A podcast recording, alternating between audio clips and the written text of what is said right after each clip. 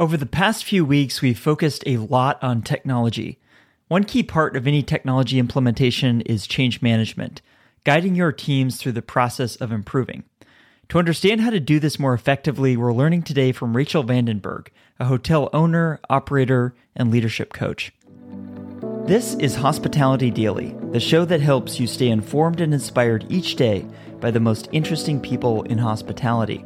My name is Josiah McKenzie, and my goal is to help you reconnect with why you work in this industry and get fired up to go out there, delight others, and reach your goals. Let's get started. So I wonder if we could talk a little bit about transition and change. What advice would you have for those listening that are, either going through change right now or wanting to go through change? Maybe the most important topic for a leader is change management. And we're in a time when change is happening so rapidly.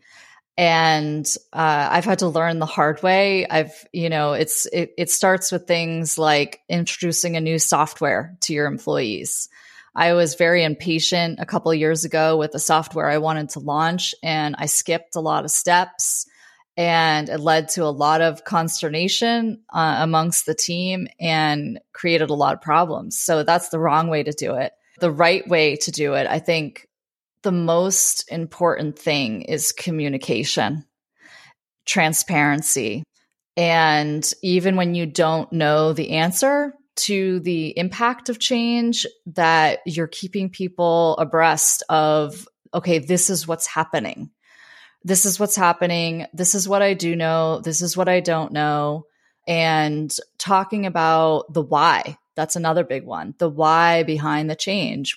What's the reason that we are going to embark on this?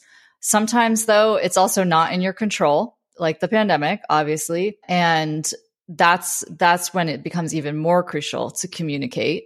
Another big part of it is showing strength as a leader. And at the same time, it's a bit of a double-sided thing because I think you also need to show your vulnerabilities.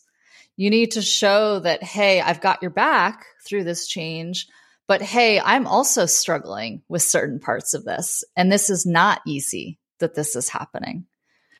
How have you thought about doing that for yourself? It's a hard line to walk where you're showing your team that you're there for them, but you're also being vulnerable around that this is hard.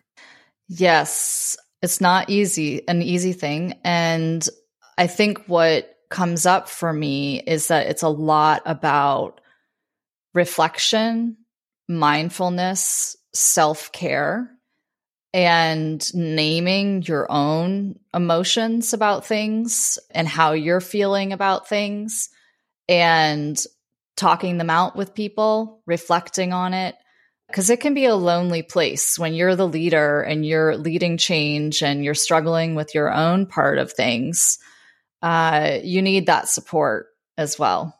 Just to that point of reflection and self-care, have you found a practice to be useful in that regard for yourself? Yes, I meditate almost daily, and that's been really huge. Exercise, I really also try to do something at least 4 or 5 times a week. Those have been my two absolutely critical things to support myself in difficult processes, for sure. I find a lot of people are great hospitality practitioners, but don't have a lot of exposure to change management with technology. And I guess above and beyond the general advice that you had on change management, was there anything, if you were to redo that software implementation, is there any advice that you would have or learnings that you had about software activation specifically that you would advise our listeners? Yes. I think a couple of things that I didn't do well in that process were I didn't vet enough alternatives. I had kind of settled on one and didn't investigate the other options. So that was a big one. And the next part of it was I didn't communicate well, what the steps before launch. And so I ended up after the fact really having to catch up and work through with people the challenges and their misgivings and fears and things like that around adding a new software. So those are some of the things.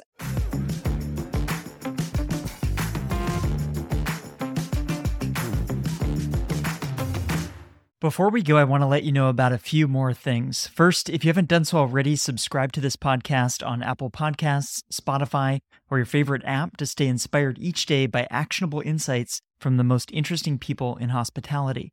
Second, I've started sharing videos and photos from the stories on this show on Instagram and YouTube, so if you'd like to see those or watch along, I encourage you to follow Hospitality Daily there so we can stay in touch. Third, if you'd like to listen to more conversations like the one you just heard, visit this podcast website at podcast.hospitalitydaily.com. I've spent a lot of time building out this website because I want to make it really easy for you to listen to the topics and guests that you are interested in, whether that's culture and leadership or operations or technology or something else. Browse and search the entire library of more than 400 episodes for some of the top leaders and innovators in hospitality at podcast.hospitalitydaily.com.